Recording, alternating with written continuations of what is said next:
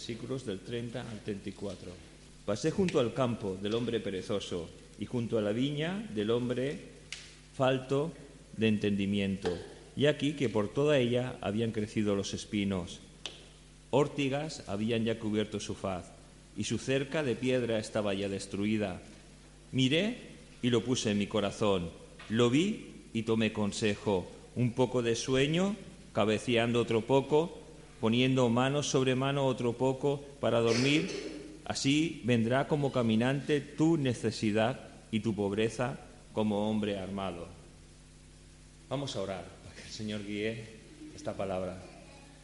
Señor, te pedimos que tú nos hables. A todos nosotros, Señor, pues estamos necesitados de ti, Señor, de tu dirección, de tu guía, Señor, de poder entender lo que tú nos quieres decir en esta mañana. Y pedimos que seas tú el que nos hables, Señor. Te lo suplicamos en el nombre de Jesús. Amén.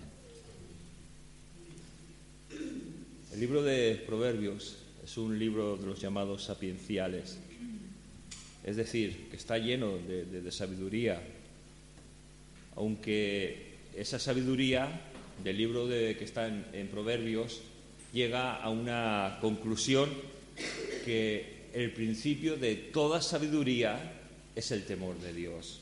Y eso lo encontramos en este mismo libro, en el capítulo 1, versículo 7.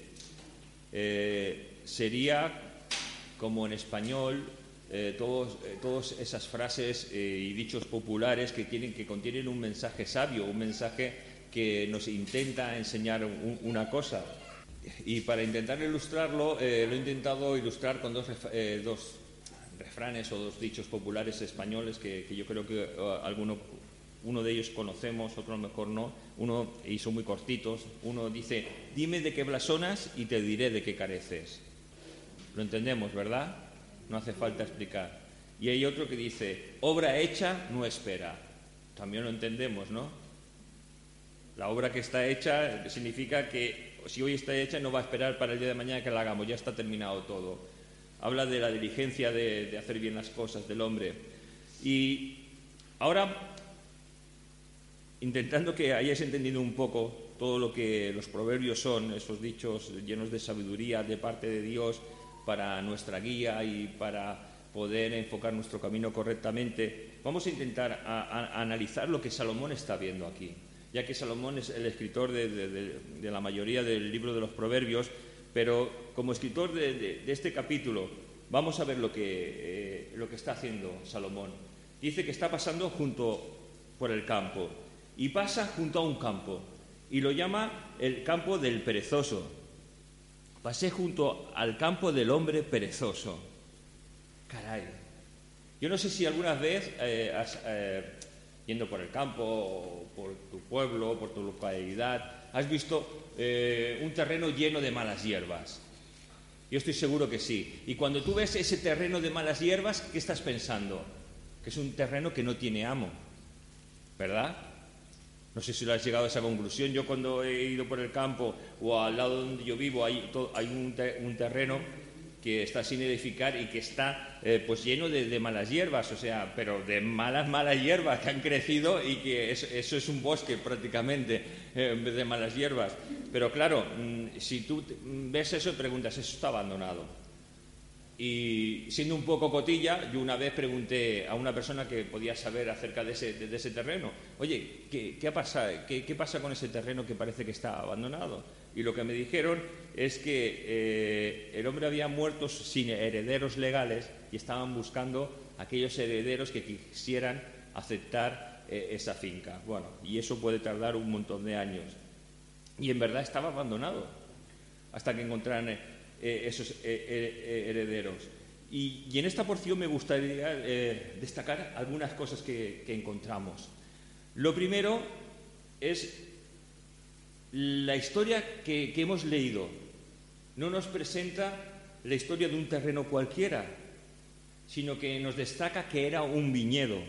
Es decir, era una tierra productiva que daba su fruto, un viñedo. Generalmente la gente que tenía un viñedo era una gente próspera, porque no tan solo tenía eh, uvas para poder comer en, la temporada, sino que tenía uvas para poder hacer vino. En, los tiempos eh, que estamos hablando no existía la Coca-Cola, no existía la gaseosa ni el zumo de naranja. Lo único que había para comer era agua y vino. Y generalmente en las casas pudientes o en la clase media eh, se bebía vino en las comidas, en las cenas. Ya no os digo para desayunar porque no sé lo que desayunaban, pero en comida y cena lo que se tomaba era vino junto con agua aparte. Y eso e, e, era lo normal de, esa época. Es decir, ese hombre tenía un viñedo y lo tenía abandonado. La segunda cosa que podemos destacar que, que vemos aquí es que ese viñedo tenía un muro que lo protegía. Pero lo que leemos es que ese muro ya está destruido. Es decir, no tiene una protección adecuada, está eh, a la disposición de cualquier alimaña, de cualquier animal que pueda entrar y, comer las ciernes, comer las uvas o, destrozar partes de, de, las plantas, de las cepas, de las cepas que estaban allí. Más a más, sin protección, sin muro, cualquiera que puede venir una noche y, en el momento que, están eh, las uvas en ese proceso de, maduración se las pueden llevar todas. O sea, está a la merced de cualquiera. Y con esto estamos viendo lo que es un hombre, como nos dice Salomón aquí, perezoso. Pero ahora me gustaría que viéramos el hombre sabio el hombre que está viendo lo que este panorama, ¿no? Eh, y, ese hombre sabio está viendo lo que va a pasar en, un futuro. Si ese hombre no pone remedio a esa situación que está. Fíjate lo que dice Salomón. Miré y lo puse en mi corazón. Es decir, lo miré y lo puse para entender lo que estaba pasando, para que quedara en mi cabeza y poder tomar nota de aquello que estaba viendo, que estaba viendo una necedad para intentar que eso no me pasara a mí. Segunda cosa que hace Salomón es lo volví a ver. Tal vez Salomón eh, estaba pensando, no doy crédito a lo que están viendo mis ojos. Estoy viendo un hombre perezoso estoy viendo a un hombre que, eh, ha dejado de cultivar, de cuidar, eh, de asear su campo. Y sabéis que cuando las malas hierbas salen en, medio de, cualquier otra planta, las malas hierbas tienden por ahogar, asfixiar a, las plantas que eh, en verdad pueden traer ese fruto adecuado. Y además es que no estaba comprendiendo Salomón que la defensa para que cualquier animal o cualquier persona intentara entrar ahí, incluso hasta para arrancar cepas y poderlas traspasar a, a otro viñedo de otra persona, no estuviera blindada, no estuviera protegida. Caray, lo volvió a ver y tomó y nos dice que tomó consejo. ¿Sabes una cosa? Vez tras vez que se viene a predicar la palabra de Dios, la palabra de Dios siempre intenta confrontar nuestras vidas con ella. Siempre intenta enfrentarnos a nuestra realidad vigente y a la realidad que la palabra de Dios nos quiere mostrar. Hay aquí, en este momento, dos clases de personas. El perezoso, aquel que le da casi todo igual y que no pone remedio a su situación pero sabes una cosa, la palabra de Dios, muchas veces nosotros somos como ese perezoso, pero la palabra de Dios quiere poner remedio a nuestras vidas. Quiere venir para ayudarnos, quiere venir para levantarnos, quiere venir para sanar nuestras vidas. Si hay un perezoso, también hay una persona que es responsable. Es la persona que está viendo la situación, ¿verdad? que viendo la situación penosa de otra persona, toma consejo en su corazón. Yo creo que todos nosotros muchas veces podemos ser perezosos, pero también tenemos que ser hombres sabios y mujeres sabias. Podemos incluso aprender de los errores de otras personas para que no caigamos en los mismos errores que esas personas caen. La palabra de Dios, cuando nos muestra los errores de los hombres, no, nos muestra esos errores para que nosotros digamos, hay que ver cómo han sido. No, no, lo que la palabra de Dios intenta demostrar, ese error, para que nosotros no caigamos en ellos, para que nosotros, como hace Salomón, pongamos sabiduría en nuestro corazón, en nuestro entendimiento, para huir de aquello que nos puede pasar. Porque los errores que demuestra la palabra de Dios de los grandes hombres de Dios son errores para que nosotros huyamos de ellos, para que no caigamos en los mismos. Pero fíjate que dejarse llevar es muy fácil. El dejar de hacerlo debido es tremendamente fácil. ¿Sabes? Solamente hay que dejarlo de hacer un día, de hacerlo debido, y eso enseguida nos acostumbra. Es como el no venir a la iglesia. Dejamos de venir un día y parece muchas veces que nos sentimos aliviados. No he ido a la iglesia, no pasa nada. Pero muchas veces nos acostumbramos porque nuestra carne es engañosa y se acostumbra a lo fácil, a lo cómodo. Mientras que volver otra vez a la rutina es difícil. Es como cuando cogemos vacaciones. Eh, cuando cogemos vacaciones y estamos a lo mejor una larga temporada de vacaciones, volver al trabajo ¿No os cuesta? Yo no sé, yo hace un par de años que no hago vacaciones, entonces a mí no me cuesta, porque como no tengo muchos días de, fiesta, pero cuando los he tenido, cuando he tenido una semana, 10 días, 15 días, volver otra vez a iniciar eh, el trabajo, ostras, ¿cómo cuesta? Con lo bien que se está sin hacer nada, ¿verdad? Aunque nos gustara el trabajar, cuando estamos un tiempo nos acostumbramos. Es tan fácil acostumbrarse. Y sabes, en esta mañana, de lo leído, podemos destacar una cosa buena y una cosa mala que podemos aprender en este pasaje. La cosa buena es como la palabra de Dios nos enseña, hoy es día de salvación, es decir, hoy es día de recapacitar, de empezar a hacer bien las cosas, de pedir ayuda a nuestro Señor si en nuestra vida hemos dejado crecer las malas hierbas, si en nuestras vidas hemos dejado que los muros que nos protegían de, la maldad de este mundo, de nuestra propia carne, se han venido abajo. Hoy es día. Mira, en segunda, me gustaría leer segunda de Corintios, porque es precioso lo, lo que nos dice. No cal que lo buscáis. 6.2 dice, porque dice, en tiempo aceptable te he oído y en día de salvación te he socorrido. He aquí ahora el tiempo aceptable, he aquí ahora el día de salvación. Es decir, ahora es el tiempo de recapacitar, de empezar de nuevo a hacer bien las cosas, de buscar la gracia de Dios para que enderece nuestros corazones y nuestras vidas. Y damos gracias a Dios porque Dios es un Dios que siempre nos está brindando oportunidades de aprender, de recapacitar y de enderezar siempre nuestras vidas. Mira, vamos a ver la cosa mala. Generalmente tendría que ser al revés, primero la mala y después la buena, eh, pero incluso hasta de las cosas malas podemos aprender cosas buenas. Y, vamos a ver como final la cosa mala.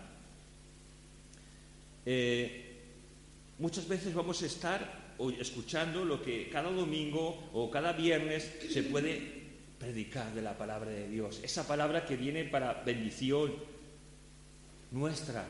Pero sabes una cosa, tenemos que dejar que esa palabra de Dios actúe y traiga fruto en nuestras vidas.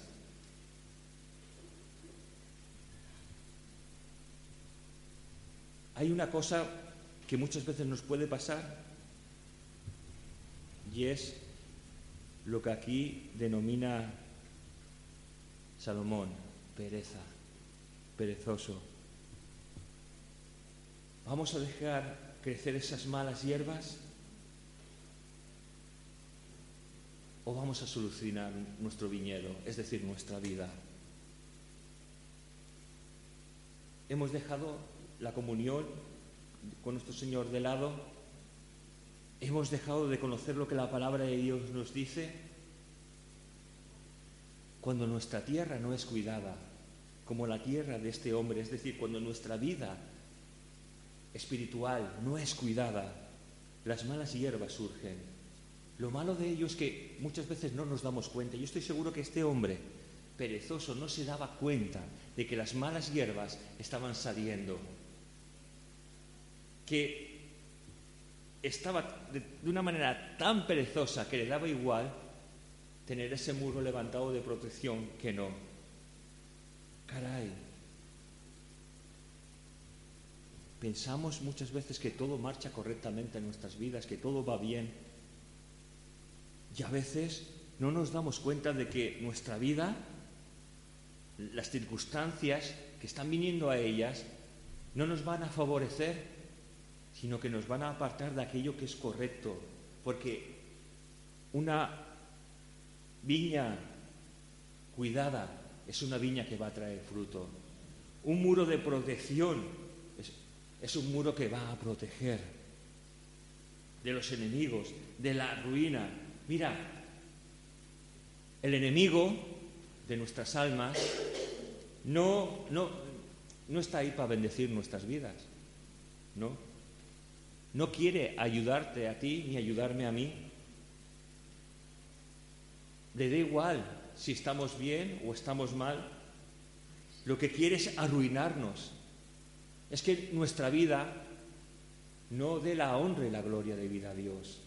Y va a utilizar todos los medios a su alcance. Va a utilizar nuestra propia carne nuestra vieja naturaleza, es decir, ese hombre eh, que le gusta lo malo, que le gusta lo perverso, que le gusta aquello que no honra a Dios, y porque todavía sigue en nosotros, a pesar de que en nosotros Dios ha hecho una nueva criatura, esa nueva criatura que está para alabar, para bendecir, para honrar, para que Dios sea glorificado en medio de tu vida y de mi vida. Pero el enemigo va a estar ahí para decirnos confort, placer, confórtate con lo que tienes, vive simplemente. Pero Dios nos dice lo contrario, búscame y vivirás. Y vivirás de esa forma en la cual me vas a honrar. Vivirás de aquella forma en que me vas a dar a mí la gloria, la honra, la alabanza, en la que vas a tener una comunión conmigo, y a pesar de las adversidades naturales de la vida que te puedan venir, puedes vivir plenamente confiado en mí, porque yo soy tu Dios, tu guardador. Qué maravilla, ¿verdad? En 1 Timoteo capítulo 4, versículo 2, nos habla de que la conciencia puede ser cauterizada. Es decir, esa conciencia que tú y yo tenemos puede ser tan maltratada por nosotros tan castigada que hay momentos dados que llega un momento en que ya no sabe distinguir lo bueno de lo malo. Y, y nuestro estilo de vida muchas veces cambia.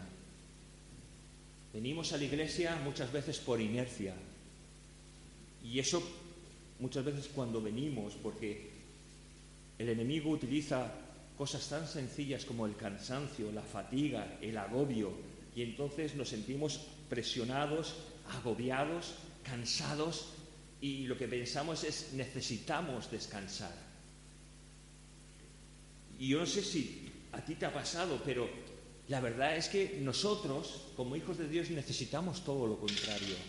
Necesitamos venir a la iglesia para despejar nuestra mente, para despejar nuestro corazón. Yo no sé Estoy seguro que alguna vez habrás venido al culto agobiado, cargado, cansado. A mí me ha pasado, de verdad he venido tan cansado de decir, ¿qué responsabilidad tienes encima que tienes, que eres el pastor y tienes que venir vez tras vez?